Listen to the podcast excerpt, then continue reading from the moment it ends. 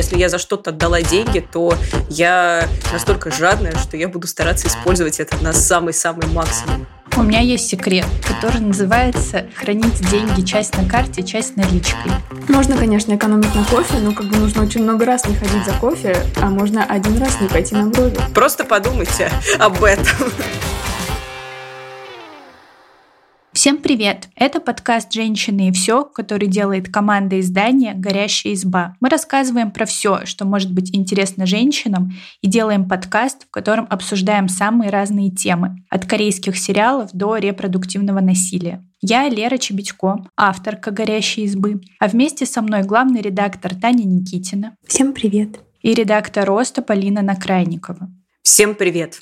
У нас в начале сентября выходил текст о том, каких предметов очень не хватает э, в современной школе. По моему скромному мнению, текст получился очень классным, и я вообще подписываюсь под каждым словом нашей авторки Даши Полещиковой. Ссылку на этот текст мы обязательно оставим в описании. И кажется, что один из предметов, э, который выделила Даша, а именно финансовая грамотность, последние несколько лет мы все бы оценили как необходимый. Поэтому сегодня я предлагаю поговорить на тему финансов, а именно о том, как переосмыслить бюджет и начать копить. Потому что в нестабильные времена деньги, кажется, это одна из тех вещей, которая помогает чувствовать себя более-менее устойчиво. Как у вас вообще в связи с последними событиями пришлось как-то переосмыслять свои финансы или нет?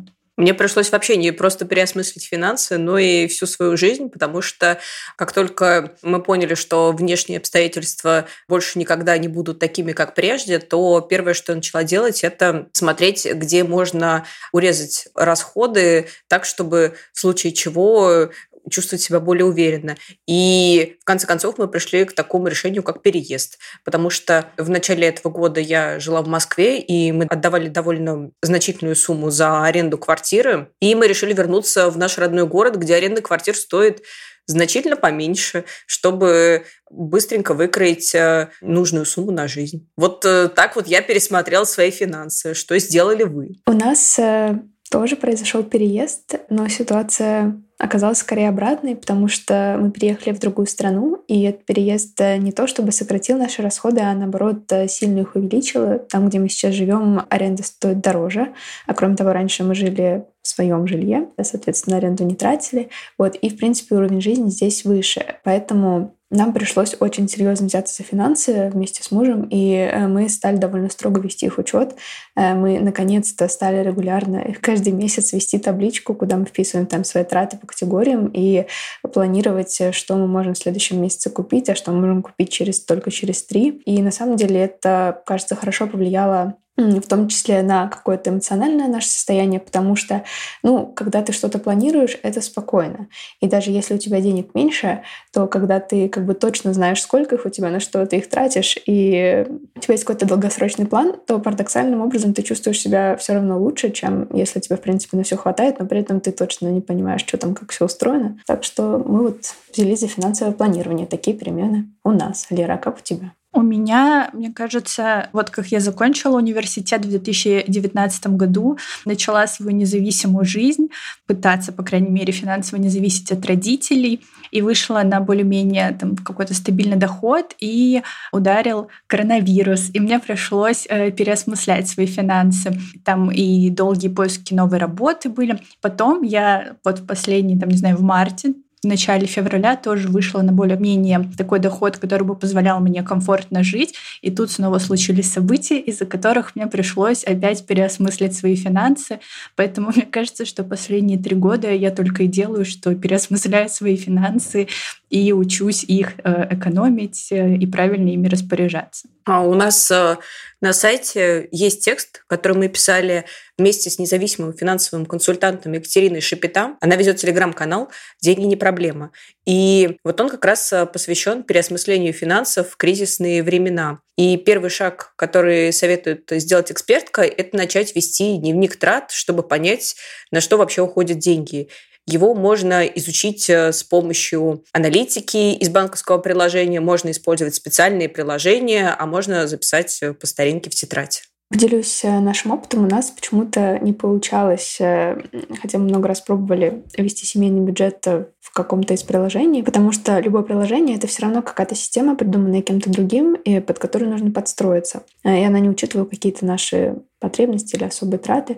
Вот. И в итоге единственное, что мы можем делать регулярно, это вести таблицу в Excel, которую мы один раз настроили, вот туда все вписываем. Кстати, как у вас? Ведете ли вы где-то свой дневник трат? Где вы это делаете?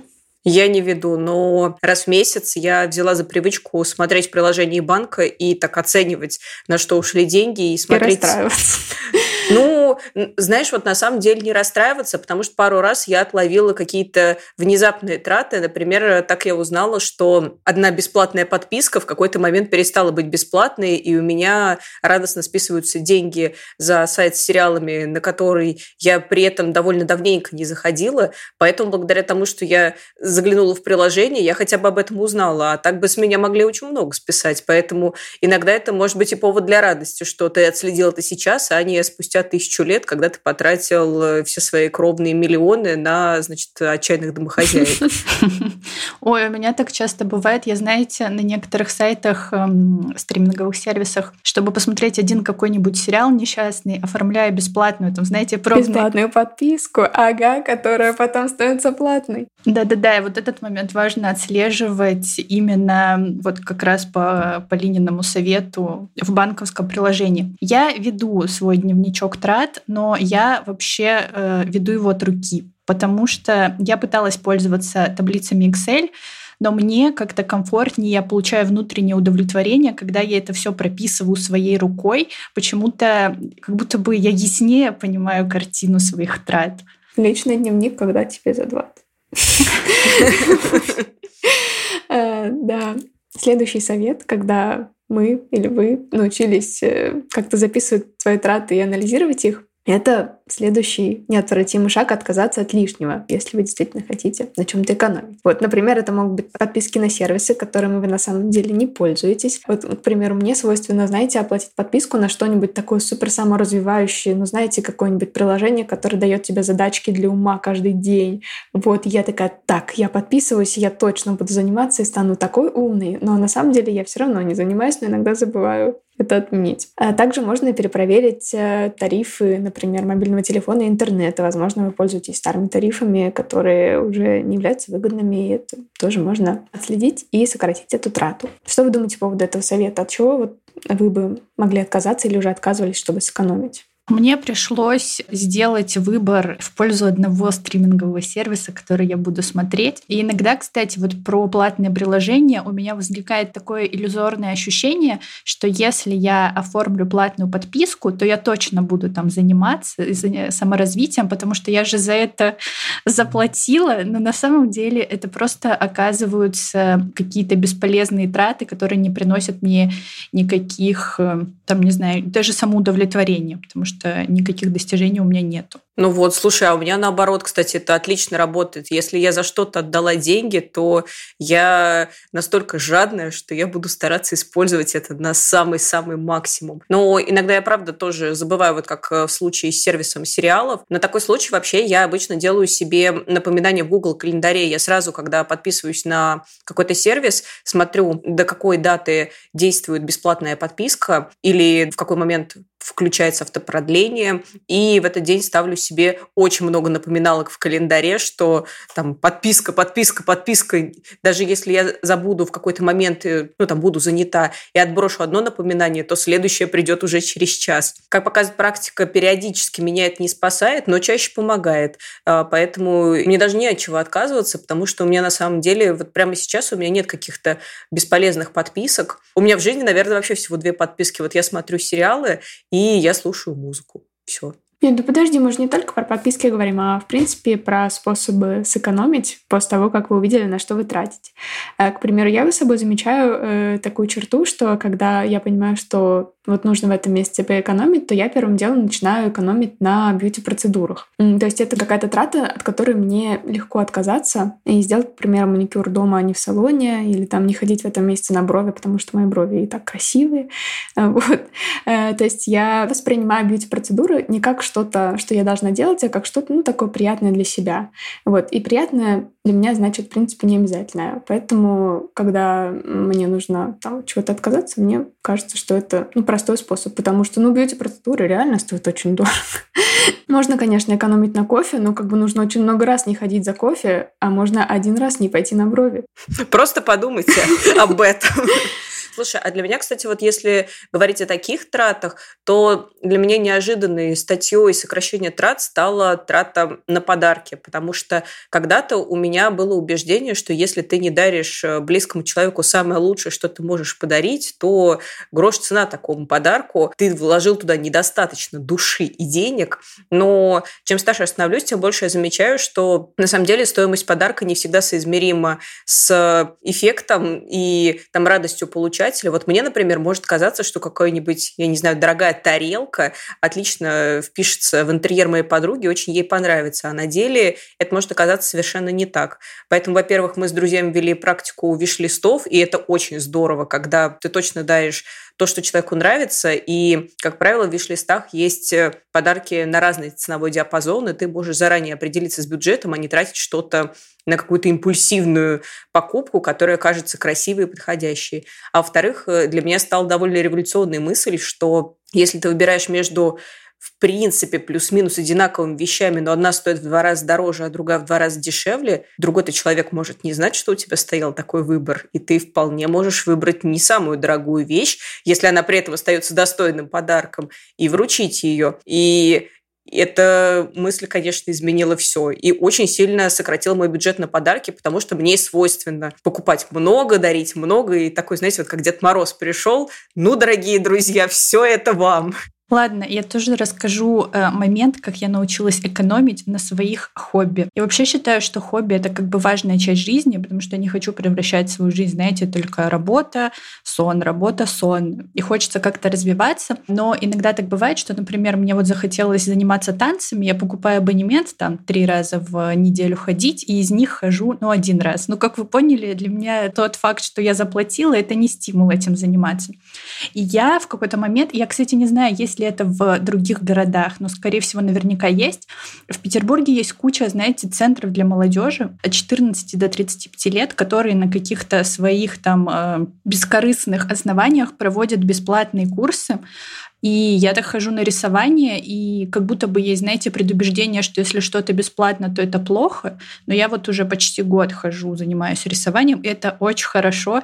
Я рисую вообще всем, чем только можно, и красками, и тушью, и маркерами, и карандашами, и пастелью, и не плачу за это. Мне все предоставляют. Поэтому, возможно, стоит, не знаю, как-то изучить, какие возможности есть в ваших городах. Я знаю, что есть куча бесплатных занятий по йоге, особенно вот э, в связи с последними событиями многие йога-центры проводят такие, знаете, поддерживающие встречи. Я точно об этом знаю. Яра, это очень классный неочевидный лайфхак. Я вот тоже люблю рисовать, но для меня это одно из самых затратных хобби, потому что один поход в художественный магазин за красками, альбомами и кисточками, в общем, оставил там очень большую часть моего бюджета. Продолжу делиться способами экономить, которые я практикую прямо сейчас. Это, например, почаще готовить дома. Мне это нравится. И я получаю к тому же еще внутреннее удовлетворение от того, что вот еще один бесплатный день, когда не пошли в ресторан и не заказали доставку, а я приготовила суп.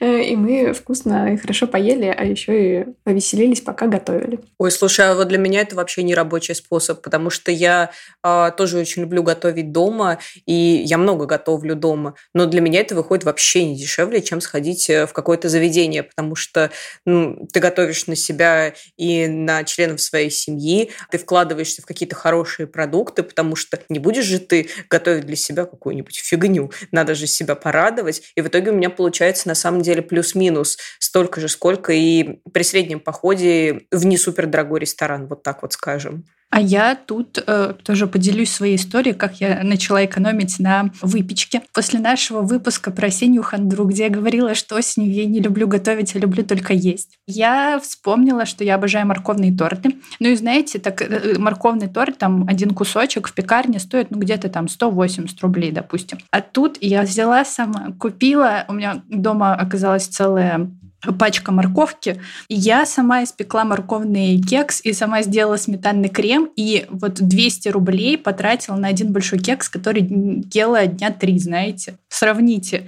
180 рублей за один тортик, там три дня подряд, или 200 рублей на три дня за большой вкусный кекс, который сама приготовила. Но в этом плане важно выбирать нажористые блюда, тогда точно будет выгодно. Морковь очень дешевое, отличное блюдо. Мы не обедали, так есть захотелось.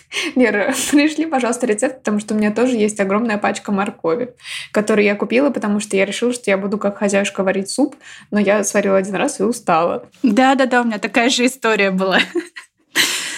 Так, э, ну ладно, продолжим еще с советами, как можно переосмыслить свой бюджет от Екатерины. И она советует не упускать дополнительные возможности заработка. И тут кажется, что когда я первый раз прочитала этот совет, я подумала, боже, неужели нужно еще и подработку искать? Но на самом деле нет. Она говорит о маленьких способах увеличить доход. Это, например, оформить карту с кэшбэком, и тогда вам будут возвращаться деньги с покупок. Также можно оформить налоговые вычеты, то есть если вы работаете по найму, то у вас есть возможность э, вернуть часть уплаченного НДФЛ. А также можно, например, э, продавать некоторые вещи, и тут сразу несколько преимуществ. Вы можете расхламиться и еще и заработать деньги. Но вот э, я знаю, что некоторые все равно в кризисные времена начинают искать подработку, и я не могу это осуждать, но вот как вы сами думаете, стоит ли загружать себя дополнительной работой? Ну, мне кажется, как правило, когда человек ищет подработку, у него не стоит такого вопроса,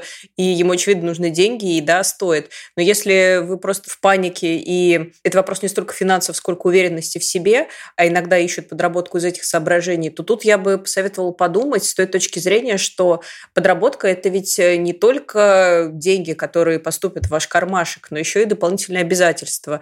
Не скажется ли это подработка на вашей основной работе? Не станете ли вы менее эффективным сотрудником? Потому что может случиться, например, что а, вы будете пытаться везде успеть, как Фигара, а в итоге можете потерять и подработку, и стабильное рабочее место, которое кормило вас до этого. Ну и, конечно, вы можете просто банально вымотаться и устать, э, и стать гораздо менее счастливым, чем вы были до этого возможно, подработка помогает и выгодно не во всех ситуациях, если посмотреть, что вы можете потерять э, здоровье, время и какие-то моменты хорошего самочувствия, потому что здесь не все измеряется только деньгами. Мне кажется, Полина такую проникновенную да, речь сейчас толкнула. Я хочу под каждым словом подписаться.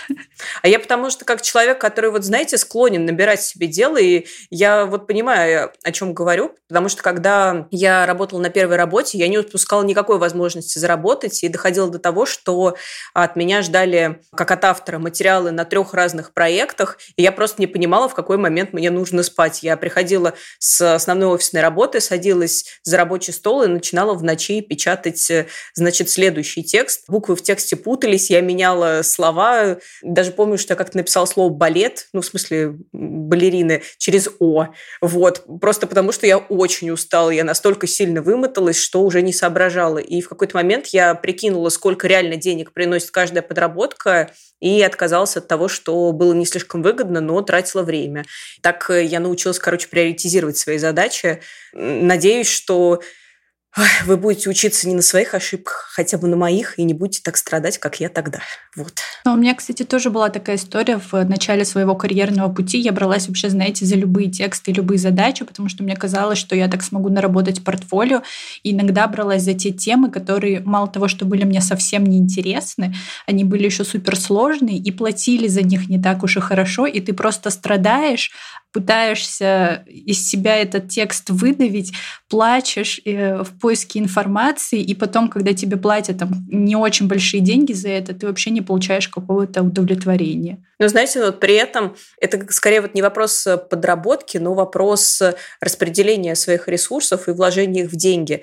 Вот я по-прежнему остаюсь довольно жадным человеком, и вот за многие вещи можно было бы заплатить, а не набирать это как дополнительную работу себе самому. Например, как-то раз я обсуждала с другом следующую историю. Я въезжала в новую съемную квартиру, и до меня жила семья с большим количеством детей. Соответственно, квартира была хорошая, но в таком состоянии, когда надо ее хорошенько отмыть. И вот я, обливаясь просто слезами, потом и всем на свете, и моющими средствами, пыталась отмыть эту квартиру вручную, просто потому что мне вот было жалко заплатить за клининг. По сути, я и взяла работу клинера на себя.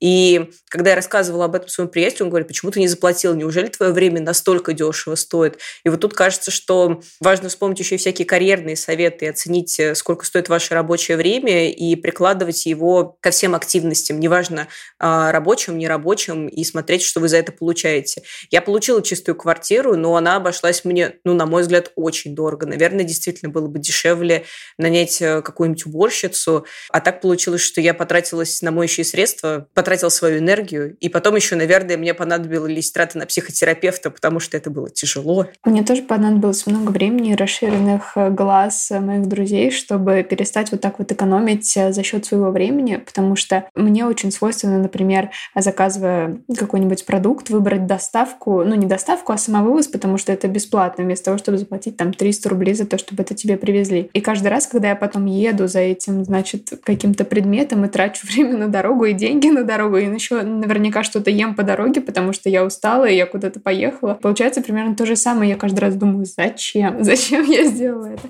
Вот, ну, со временем я пересилила себя, и теперь я чаще плачу за доставку и каждый раз думаю, какой я осознанный взрослый человек. Спасибо, спасибо человеку, который заказал это, то, что просто приехало ко мне домой. Что ж, а, еще один совет от Екатерины – это составить финансовый план. Конечно, можно сделать большой, красивый и подробный. И о том, как это сделать, у нас есть целый текст на сайте, ссылку на него мы оставим в описании.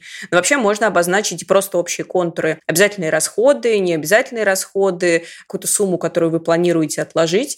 А, Екатерина говорит, что для начала можно составить план на неделю вперед, но лучше отталкиваться от того, как приходит зарплата. Если один раз в месяц, то лучше план на месяц. Если там частями, то, соответственно, варьировать в зависимости от количества поступлений. У вас есть какой-то финансовый план? И если да, то как вы его ведете? У меня есть. Я знаю, что у меня есть обязательные траты каждый месяц. Это оплата квартиры, оплата коммуналки, оплата стримингового сервиса, которым я пользуюсь, интернет, мобильный тариф. И я закладываю обязательно э, деньги на психолога. Это вот э, то, без чего я не могу существовать. Все остальные деньги я распределяю на еду и развлечения и я стараюсь разделить месяц на две недели, и каждые две недели выделяю себе определенную сумму. У меня есть две карты. Одна карта, на них хранится основная зарплата, а деньги, которые я выделяю себе там на 14 дней, я перевожу на ту карту, которой пользуюсь,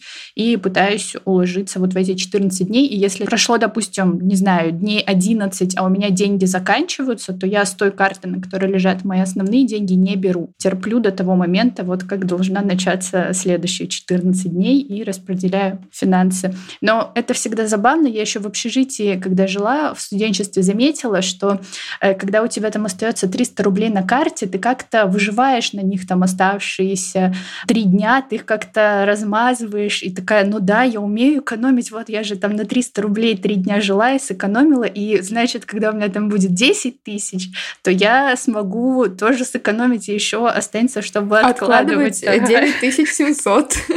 Ну почему-то это так не работает. Мне кажется, у нас э, в семье похожая схема, просто она чуть э, усовершенствованная, потому что нас двое. Я уже рассказывала, что мы ведем бюджет в excel табличке уже целых три месяца, получается регулярно. Там у нас есть тоже обязательные расходы, куда входит там аренда квартиры, связь, э, коммуналка и определенная сумма на еду, которую мы вычислили опытным путем. Далее у нас есть еще две категории. Первая категория — это сумма на крупные покупки, которую мы выделили на каждый месяц, и в каждый месяц мы можем, как какую-то покупку крупную совершить внутри этой суммы. Если она туда не влезает, значит, она переносится на следующий месяц. А вот. Э, и так мы знаем, что мы никогда, значит, э, не потратим больше, чем у нас есть. Вот. И то, что остается, у нас делится на две части. Э, одна из них моя, одна из них мужа, и это деньги, которые мы там можем тратить по своему усмотрению на там, свою жизнь, свое удовольствие, на брови, вот, и так далее. Для меня это психологически очень важно иметь вот э, сумму денег, которую я знаю, что я могу потратить, и это никак не влияет на наш там какой-то месячный бюджет. У меня тоже есть отдельная карта, куда эта сумма переводится, и э, это прям большая часть моего психологического комфорта. Мне важно знать, что вот я знаю лимит, я из него не выйду, значит, все будет в порядке. Каждый раз, когда мы обсуждаем с вами финансы, я себя так неловко чувствую, потому что вот у вас есть финансовый план. Не знаю, у меня вот, я не могу сказать, что то, что у меня есть, можно назвать финансовым планом. Ну, то есть я знаю, сколько у меня в месяц уходит на какие-то обязательные траты вроде аренды жилья, оплаты коммунальных услуг, интернета и вот всяких таких штук. Я откладываю каждый месяц определенную сумму, но каких-то супер запланированных трат э, в моей жизни не происходит. И у меня нет никакого лимита. А меня ограничивает только моя собственная жадность. И мне кажется, только поэтому я вообще существую в этой жизни и существую без каких-то финансовых провалов. Потому что если в один день я потрачу в продуктовом магазине, ну, не знаю, тысячу рублей, а в другом три тысячи, у меня даже мысли не будет там как-то себя укорять. Но мне было нужно. Я не покупала ничего ненужного, потому что насчет каждой покупки меня ужасно душила жаба, и все, что я отобрала, было мне действительно необходимо. И, наверное, поэтому я не выхожу за какой-то свой лимит и за рамки своего бюджета. Но, честно говоря, я с трудом представляю, как эти рамки выглядят на самом деле. И не могу сказать, что я прям очень несчастливо живу. Но это лайфхак только для жадных, вот извините. А, на самом деле, очень долго наш финансовый план выглядел примерно как твой. И только сейчас, когда мы переехали, и у нас э, стали часто возникать такие ситуации, что мы вот едва-едва не тратим больше, чем мы зарабатываем, э, решили его вести. И я прям вижу много плюсов, потому что когда мы точно не знали, сколько у нас уходит, и я точно не знала, сколько я могу потратить, не повлияв ни на что, я очень много тревожилась на эту тему. И у меня были ситуации, когда я пошла в магазин и потратила там лишние тысячу рублей. Вот, и я такая вечером, так, нужно посчитать, сколько у нас осталось денег. Возможно, я потратила все. вот. И было не, ну, не раз бывали такие эпизоды, что я прям ни с того ни с сего из-за какой-то траты, которая, может быть, была не очень большой на самом деле, но она казалась мне чрезмерно в этот момент, начинала сидеть и подсчитывать в голове, так, а сколько же у нас там осталось, вот, сколько мы уже потратили в этом месяце. А сейчас, когда все записано, и вот у меня есть эта сумма, я смотрю на нее, и мне так спокойно, что вот я точно знаю, это как бы ничего не порушит, и живу, не думаю об этом. А оказалось, что для нас это больше подходит. Ну, неужели ты укоряла себя также за какие-то внезапные, но необходимые траты? Ну, например, ты сходила к врачу, и ты рассчитывала, что поход обойдется, ну, какими-то лайтовыми назначениями, а тебе выписали витаминов на серьезную сумму, ну, например, и каких-нибудь лекарств. И ты идешь в аптеку и покупаешь их. Эта трата явно выходит за рамки твоего бюджета. Но разве ты будешь э, прям действительно сильно переживать из-за этого? У меня никогда не было эпизодов сильной тревожности из-за каких-то действительно необходимых покупок, ну, например, здоровье, все знают, что нельзя экономить на здоровье. Вот. Но, к примеру, если мы, не знаю, три дня подряд заказывали доставку, и меня потом внезапно било какое-то ощущение, что мы живем непосредством, это уже слишком. Вот. И это просто моя особенность, потому что я, в принципе, такой тревожный человек из-за денег, э, потому что у нас в семье как-то было принято всегда экономить и всегда об этом как-то думать и помнить. И это нерациональная штука. И оказалось, что мне просто помогает планирование. Так гораздо для меня комфортнее. Хотя это требует ну, там, вложения какого-то времени. Но давайте как раз поговорим о том, на чем можно экономить, а на чем, ну, наверное, не стоит. Понятно, что мы можем жертвовать какими-то сферами своей жизни, чтобы сократить расходы, и у каждого они какие-то свои. Но, например, эксперты советуют не экономить на здоровье и на образовании, потому что это те категории, которые помогают поддерживать нас в ресурсе, и они же как раз и могут помочь нам выйти из кризиса. При этом я знаю, что некоторые люди могут, например, специально сокращать расходы на еду, потому что у нас на эту тему как раз даже был текст в формате спора, спора, где разные люди делились своим мнением, стоит там экономить на идее или нет, и было много сторонников и у той, и у другой идеи. А вы что думаете? Мне кажется, что тут э, вопрос в том, что понимать под экономией на еде. Ну, то есть, например, ты можешь купить э, макароны подороже или подешевле, и здесь э, от цены будут напрямую зависеть вкусовые качества товара, там, продукта.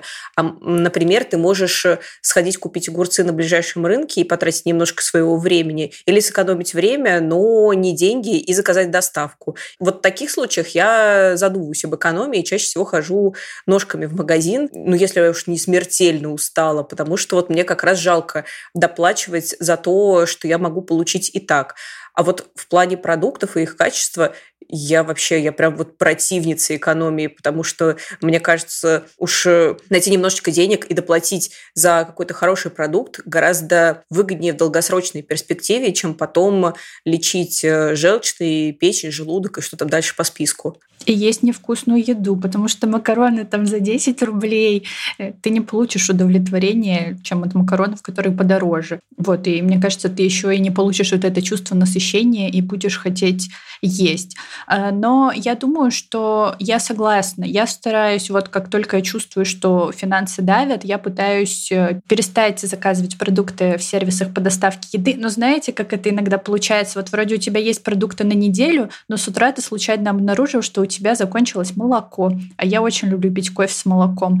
И как бы утро, и ты не хочешь идти в магазин, потому что ты ленивая. И тогда я думаю, ладно, закажу себе молоко, а там нужно набрать на определенную сумму. И вот э, ты понимаешь, что ты уже эту сумму перевесила, заказала кучу того, что тебе как бы и не надо было, и просто слила деньги. Вот, конечно, вот этот вот фактор меня немножко портит мои экономические планы. А еще заметила, что я всегда хожу на рисование, и вечером я даже могу поесть перед рисованием, но возвращаюсь я оттуда всегда голодная. Всегда голодная. И по дороге я всегда захожу в магазин, а это ошибка номер один — заходить на голодный желудок в магазин. Ну это так приятно, ты ходишь и думаешь, о, как я это я съем, съем все. как мне будет вкусно. Да, потом ты берешь и распаковываешь первую булочку и смотришь на всю остальную кучу и думаешь, зачем я это взяла? Да, я это никогда я не часто съем. попадаю в эту ловушку. Вот вообще, на самом деле, я вас очень поддерживаю. Кажется, мы с вами одного мнения насчет э, экономии на идей. Я тоже очень против того, чтобы экономить на качестве продуктов. Ну, то есть, как против? Понятно, что каждый выбирает для себя, но для меня это прям, ну вот у меня настроение портится, если э, я знаю, что я сознательно выбрала для себя какой-то плохой продукт, потому что он был дешевле, хотя я люблю или мне кажется вкусным что-то другое. И моя экономия заключается скорее в том, что я стараюсь продукты не выкидывать. То есть я вот прям уделяю внимание тому, чтобы продумать, а как я использую до конца то, что у меня осталось. К примеру, если приготовила что-то из половины пачки грибов, то я завтра постараюсь приготовить что-то еще с оставшимся, чтобы они не испортились, потому что мне очень не нравится выкидывать продукты, и я стараюсь излишние траты урезать вот здесь. Я, кстати, зацепилась за твою мысль, то, что для тебя важно есть именно вкусную еду, потому что у меня есть знакомая, которая экономит на еде, но она живет по такому принципу, что вот, например, она голодная, и я как-то пришла к ней в гости, и я была голодная, и она такая говорит, ну сейчас я тебе гречку запарю, вот, и, ну как бы я поела, конечно, запаренной гречки без соли, и чувство голода удовлетворило, но какого-то другого удовлетворения, вот именно морального, что я поела, у меня не было. А я знаю, что некоторые люди вот сознательно в пользу более простой пищи, знаете, или там без всяких изысков. Вот для меня именно важно, чтобы еда еще при этом была вкусная, хотя, наверное, можно сэкономить там на каких-то специях или взять там, не знаю, не куриное бедро, а куриное филе, но что-то такое. Ну, кстати, простая пища без изысков, во-первых, она тоже может быть довольно дорогой, потому что э, вы можете просто приготовить какую-нибудь крупу, но это будет дорогая крупа, и при этом какое-то сложно сочиненное блюдо вполне может быть сочинено из довольно простых продуктов, но я не знаю, каких-нибудь сезонных овощей, например, которые в этот момент продаются на рынке довольно дешево. Поэтому вкусно-то не всегда значит дорого. Вот глубокая мысль, согласитесь.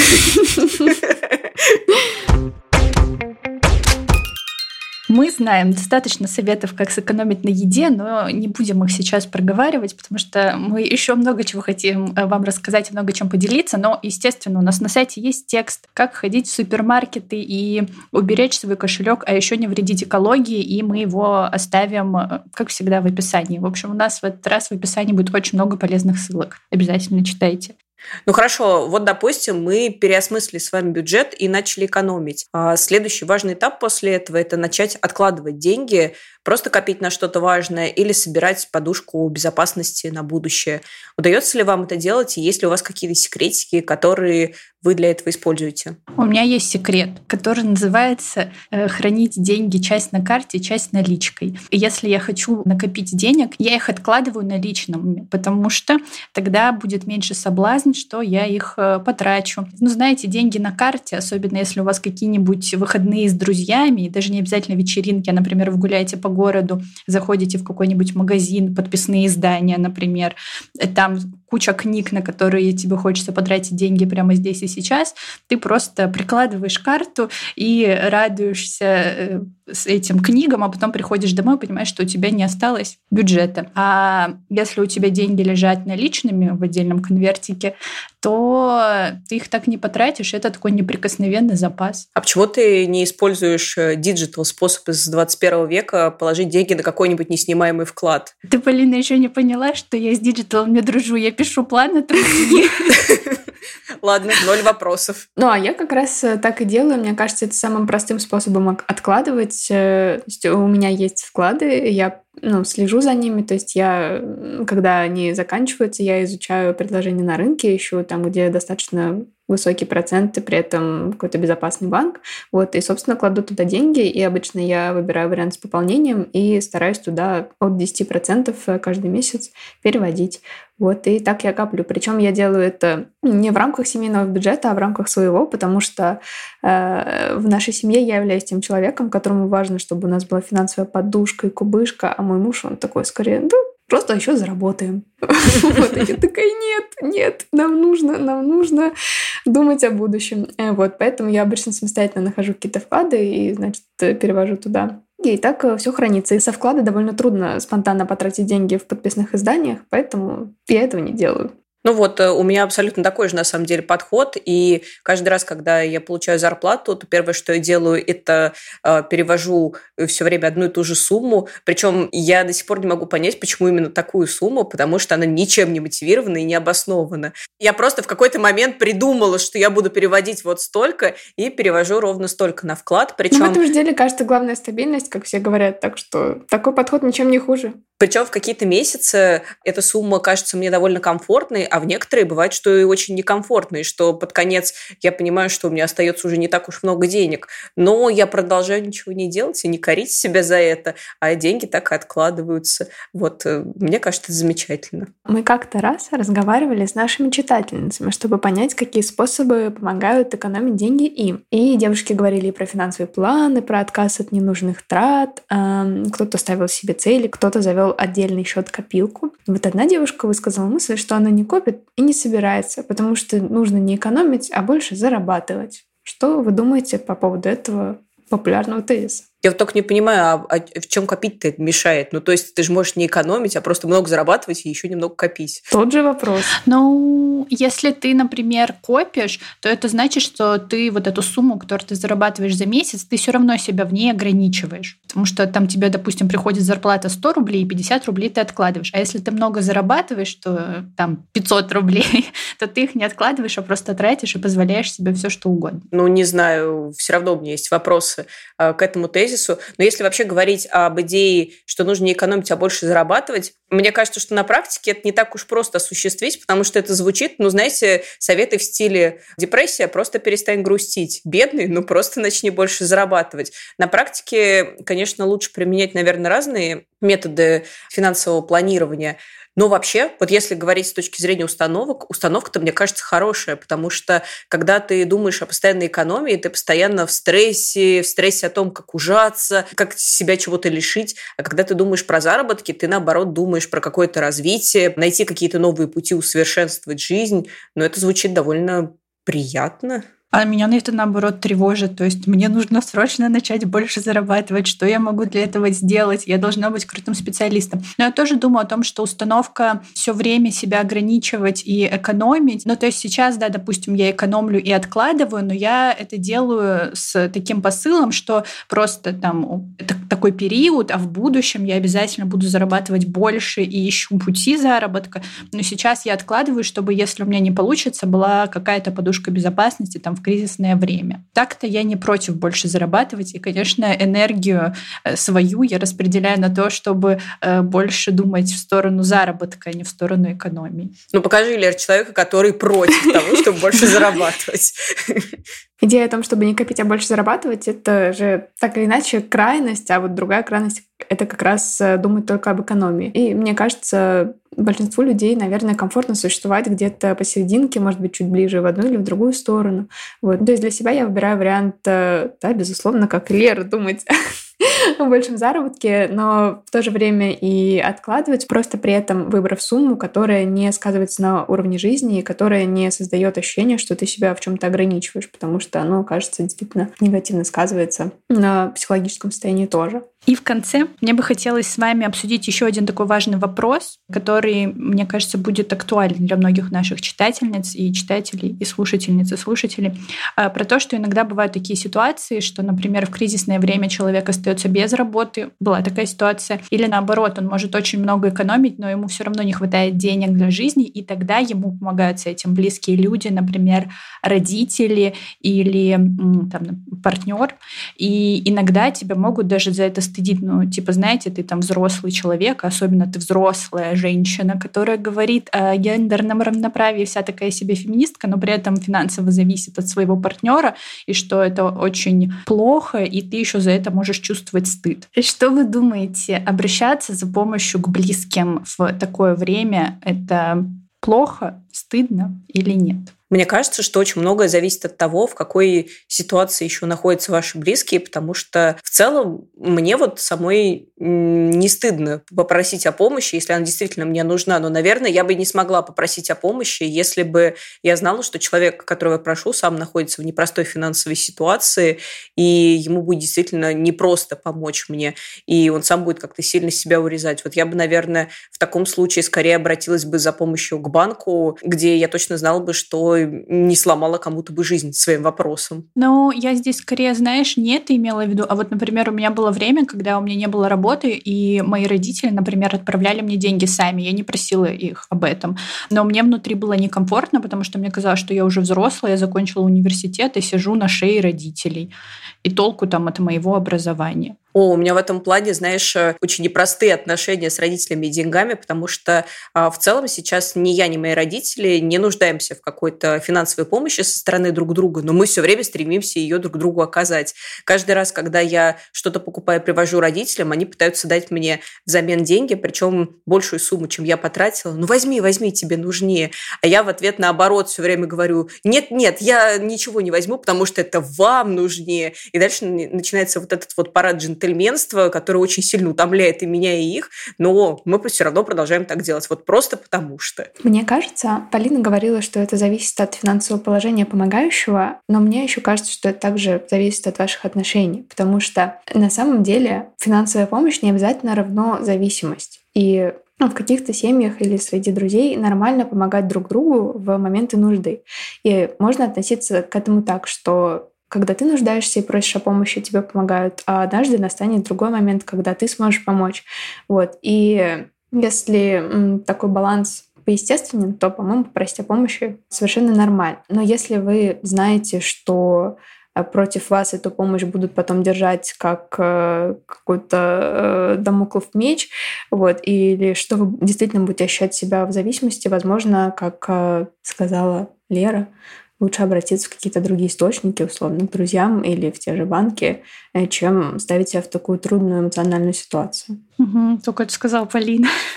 Ну, ничего страшного. У нас в подкасте коллективный разум, особенно во всем, что касается финансов.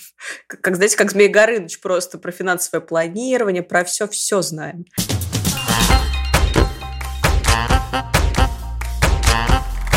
Мы надеемся, выпуск получился очень большой и очень информативный, и он будет для вас полезен. Ссылки на все тексты, которые мы упоминали, э, мы, как всегда, оставим в описании. Если вам есть что рассказать по теме выпуска, оставляйте свои комментарии в соцсетях, а также подписывайтесь на нас, ставьте лайки и слушайте на всех популярных платформах. А еще у нас есть подкаст «Дом с огнем», в котором мы рассказываем, как сделать дом чистым и уютным и не утонуть в рутине и гендерных стереотипах. На него тоже можно подписаться, если вам интересно. Всем пока! Пока-пока. Всем пока.